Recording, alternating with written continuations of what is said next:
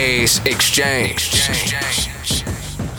Ladies and gentlemen, welcome to another edition of the HayesXChange. We're here today with my good friend Samdi Fraser.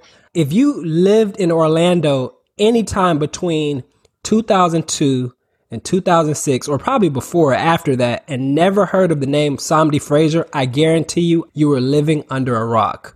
Uh, Samdi was one of the most decorated athletes in all of Central Florida. I would say Orange County and, and the state. First time that I learned about Samdi was when my track coach, we went to rival high schools, by the way. He went to Evans High School, I went to Jones High School.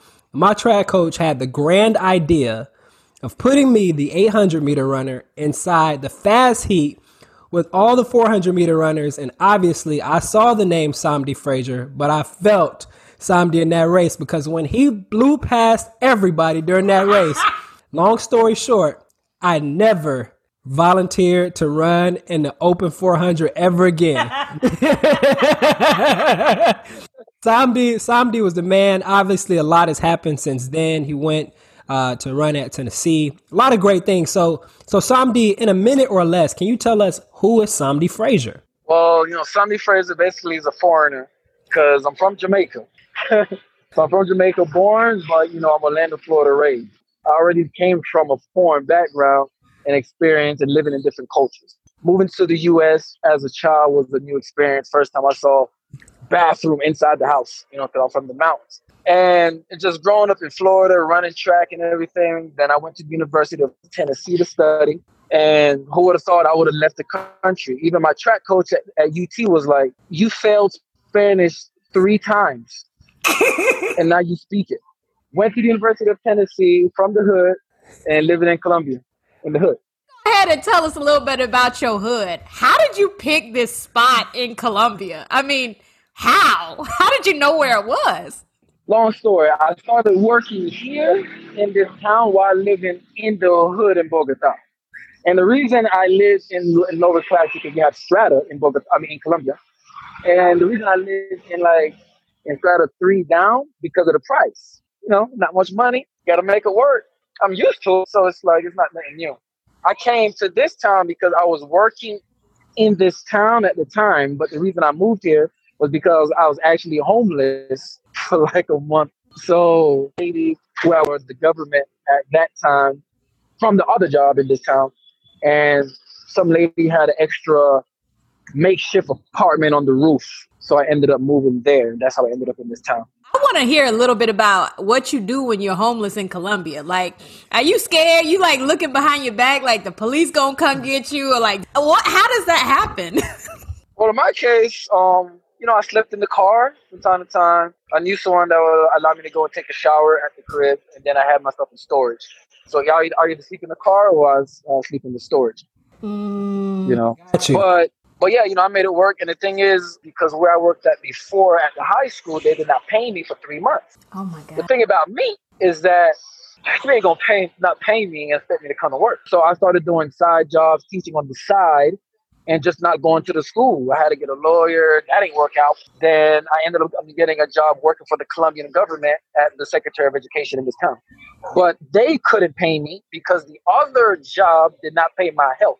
So I needed to make up the money to pay my health insurance so I can get the back pay from the Secretary of Education. I was eating bread for about six months. And then when I got, I finally made up the money to get that back pay. I moved up in that one lady spot, stayed there for about three months. I finished working with the Secretary of Education. I got a job at the Institute in Bogota, got another job working independently as a contractor online. And now I'm on the road to start my own business up here and own a few properties. And I know if you survived all of that, then you getting these properties and starting these business will roll like clockwork. I mean, that's absolutely going to happen for you. And I believe in it because of the drive that you've already displayed. But I, I do have to know, let's just take a few steps back here. So you graduate from high school, you go to college, you do extremely well. How do you end up in Colombia, of all places? When I graduated from college, my first thing was like, I am not moving back home. Not happening. I'm not going back. So I started looking for jobs and everything, and I ended up working at a finance company. So once I started working at the finance company, I tried to you know, elevate myself to do what I wanted to do, which was in forensics, because that's pretty much what I studied, anthropology and sociology.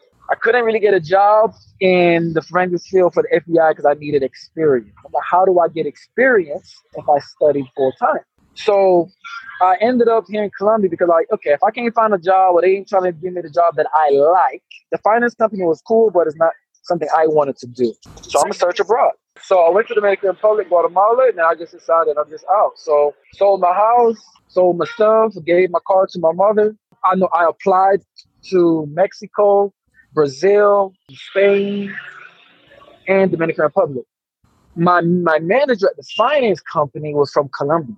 And he said he ever thought about Colombia. I said, man, you know, I hear a lot of stuff about Colombia, but I never really thought about it. He said, listen, you live in Orlando. Okay, you're from Orlando. We're here in Tennessee. My folks are from Tampa. We moved to Tampa when we came from. You're going home for the break. Visit my family for the Christmas break. See how we act. See if it's a place that you want to be. That's all right. So I went back to Orlando. I went to Tampa. I spent the weekend with his family, and I'm like, you know what?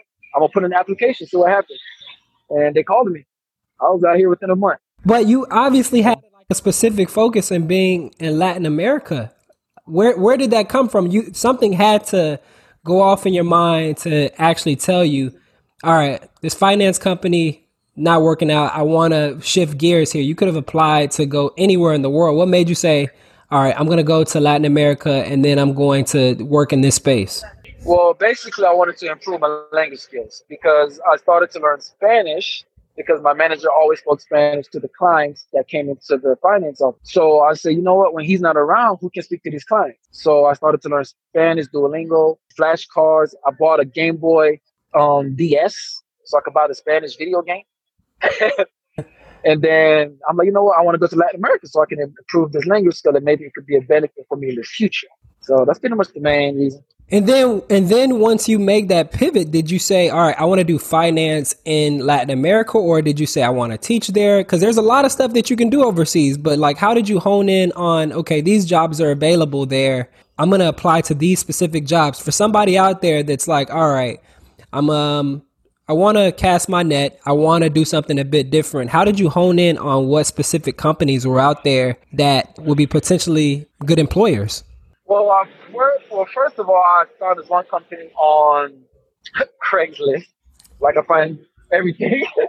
and the thing about that, this was very interesting. During that time, I was talking with one guy who owned the company. He's also from the Caribbean, Bahamas, I believe.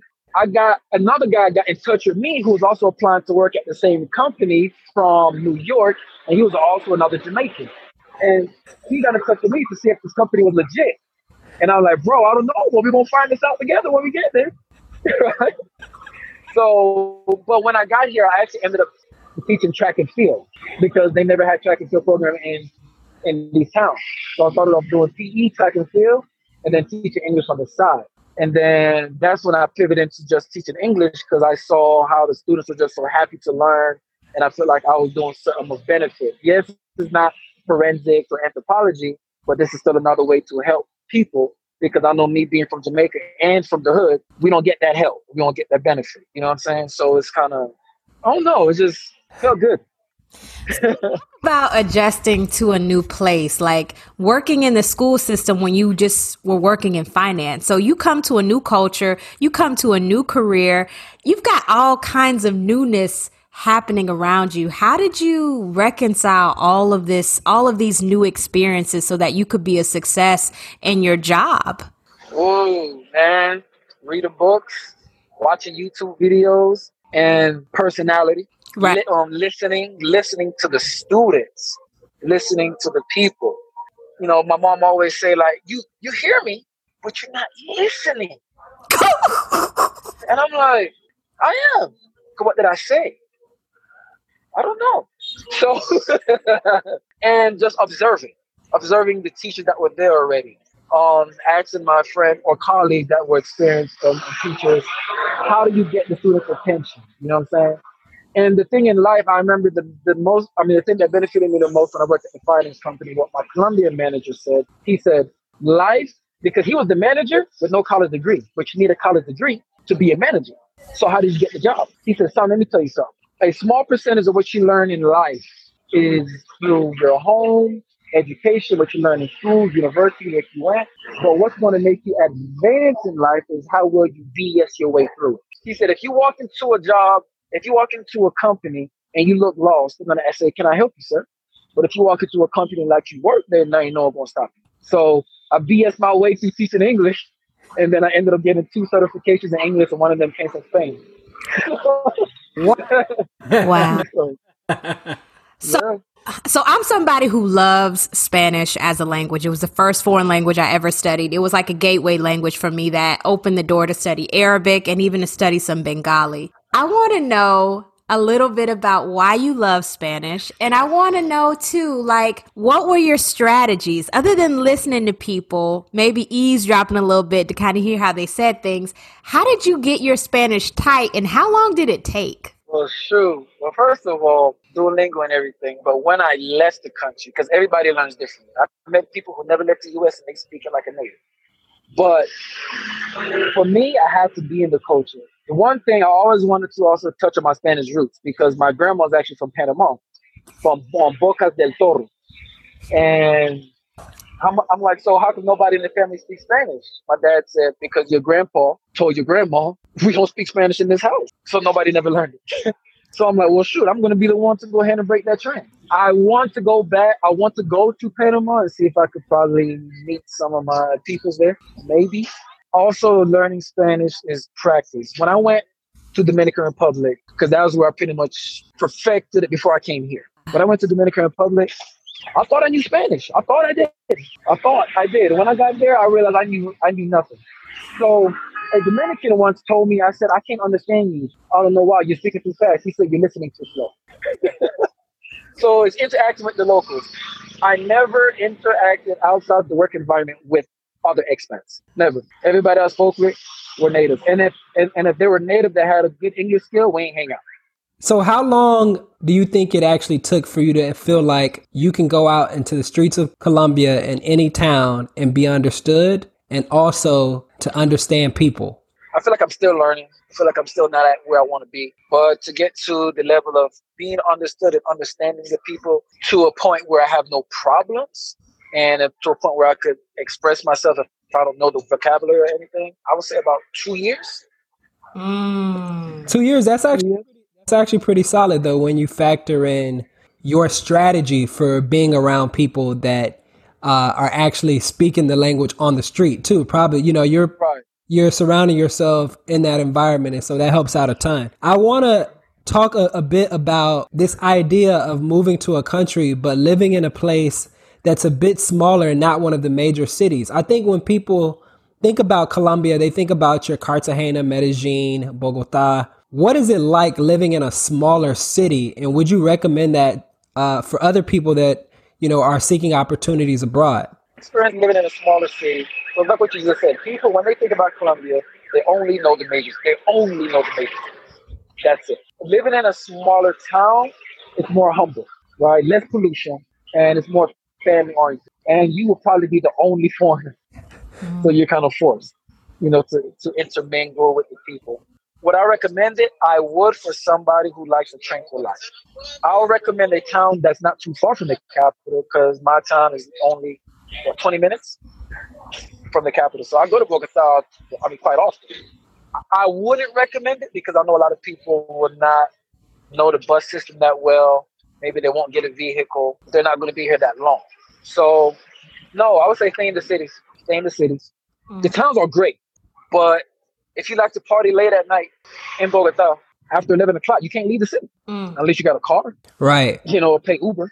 because you got to really know your way around uh, the block when it comes to navigating the streets of Colombia, right? So, speaking of speaking of driving there, like, what is your day to day like? Could you walk us through like a, a typical day? Okay, so I, I wake up early. I wake up about 4.30 in the morning because I like to knock out um, the primary work I do, which is basically I teach um, adults or have conferences with adults from other countries online. So I like to knock that out starting at 5, 5.30 in the morning.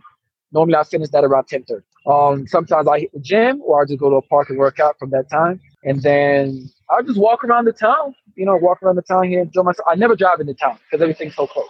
If I have to go to Bogota, I'll go to Bogota. And then I'll start doing research on the videos that I want to produce on YouTube. so once I do the research, then I will plan a day to go to that particular town because the videos that I do are on town that a lot of people don't know anything about. So I'll do the research, I go to the town for the day, and that's it. Or sometimes if I want to travel somewhere, because my work is remote, I go, oh, I want to go to Cartagena for three weeks. I'll go there for three weeks and just work from there. And that's the best thing about being independent. But working for a school is different. A typical day working as a teacher, normally you would probably be in a private school. So you wake up early the same, like five o'clock. You have to be out of your house by five o'clock because that traffic in Bogota is at five o'clock. You're gonna sit there for two hours. Vicious. Right. So so five o'clock, you out of the house, boom, and then you pretty much all teachers arrive, start work around six six thirty. School normally lasts until three or four. Then you take the bus back home. Pretty much education. Working in a university is different. That was the best experience I ever had. That's more when you have your schedule, you come when you want. Amazing. So when you talk about the formal school environment and then your videos, is this video a part of kind of your another stream of income, or is it part of your business, or is it an idea um, that you are that that's evolving? Tell us a little bit more about the videos. Well, it's another stream of income. I ain't making that much. You know, I'm trying to grow grow my subscriber base, but you know, it, it's bringing in, it's bringing in something. Basically, the video idea came when I wasn't making any money. so I said, I'm gonna do videos, and I just try to just do. If you check my old videos, I didn't know what I wanted to do. A friend of mine was like, "Well, you, well, you travel and stuff." I'm like, "Yeah, but my life is not that interesting. I can't just vlog." He said, "Well, you are an anthropologist. Why don't you talk about the history? That's part of anthropology." And I'm like, "You know what? That's right. I did a video on one town, and people liked it. So I said, you know what? People don't know about the towns. So my thing is to bring Colombian history to the Colombians themselves, because they don't even know about their own history, and to bring it to the people that are traveling to Colombia. Well, I love that you're having a full circle moment. Studied anthropology. And you're like, well, I'm not finding a career. I'm not finding a, a, job in my field. So let me try something else. Then you go in your field, you run into a roadblock, and you end up right back at anthropology. I just love that about life. It reminds me of The Alchemist, that uh, that um, that book by the Brazilian author, super super famous. But I want to ask you. I have to tell you, I admired a lot about Colombians when I went there. I mean, they're good looking people. They're very well dressed. They're very family oriented. What have some what have you learned from living among Colombians that you want to kind of keep with you for the rest of your life? Oh man, to be caring and compassionate, man. I feel like when I was in the US, I don't know how many times I heard people say, "I love you, man." Or, oh yeah, let me give you a hug. Like here is always, how are you? Good morning. How was your day? You know, they kiss when they meet, they kiss when they leave. Um, they just they enjoy life. And I feel like in the US. For example, in the US, I probably meet some of my friends that are girls, and I'm like, "Hey, what's up?" Over here is like, "Oh, how you doing, baby? How you doing, my love? Everything okay? Doing well? But tell me about your day." So when I bring that back to the US and I speak to the females like that, they're they're just blown away. now you like, dang, they all owe me. The game is up a notch now. you know, like who calling me and say, "Oh, how you doing, baby? How's your day?" right? So I learned to be compassionate. Also, I learned not to trust nobody. it's like here, it's it's hot and cold. You're gonna find the ones that just will get over on you, and the ones that are there. There's no in between. and then for people that are interested in moving to a place like Colombia and working there, what do they need to do to prepare themselves, or where can they look in terms of finding a gateway there? You know, kind of meshed with that question. Do you see other black people, African Americans that are in Colombia doing anything? It could be teaching, it could be in finance and technology. Do you do you see other people out there? Um, well, okay, a buddy of mine, he's from Jamaica and he teaches English and he also started his own English company because he learned you can't work for people. so he started his own English company. Um, I met a guy. I'm, I don't I don't know him, but I met him through somebody else, and he actually worked in his field from the U.S. here. I think it was something with technology or something. But in order to do that, your visa is different. So you just have to have your degree from the U.S. or certification from the U.S. and you can get that visa here, and then you can work in your field here. But in order to do that, you have to manage the Spanish level pretty well. The thing is, teaching English, you don't have to speak Spanish at all, at all. Wow. And so, what advice would you have for someone that wants to go to Colombia to do anything? I would say first visit, which is something I did not do.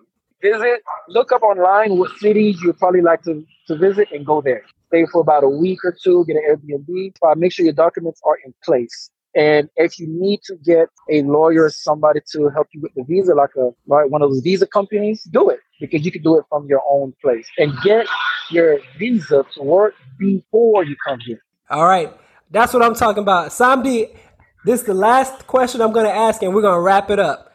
If Samdi Fraser comes out on a stage with thousands of people cheering his name, what's the theme song? Oh, Oye, loco, escúchame bien. Si puedo lograr todo, pues tú puedes también. Ahora tengo carros, ahora tengo casas, ahora tú te fluye como sangre de la raza. Samdi, let me just tell you, it's always a pleasure. Every time we're with you, you, you, your personality, your spirit fills us with joy.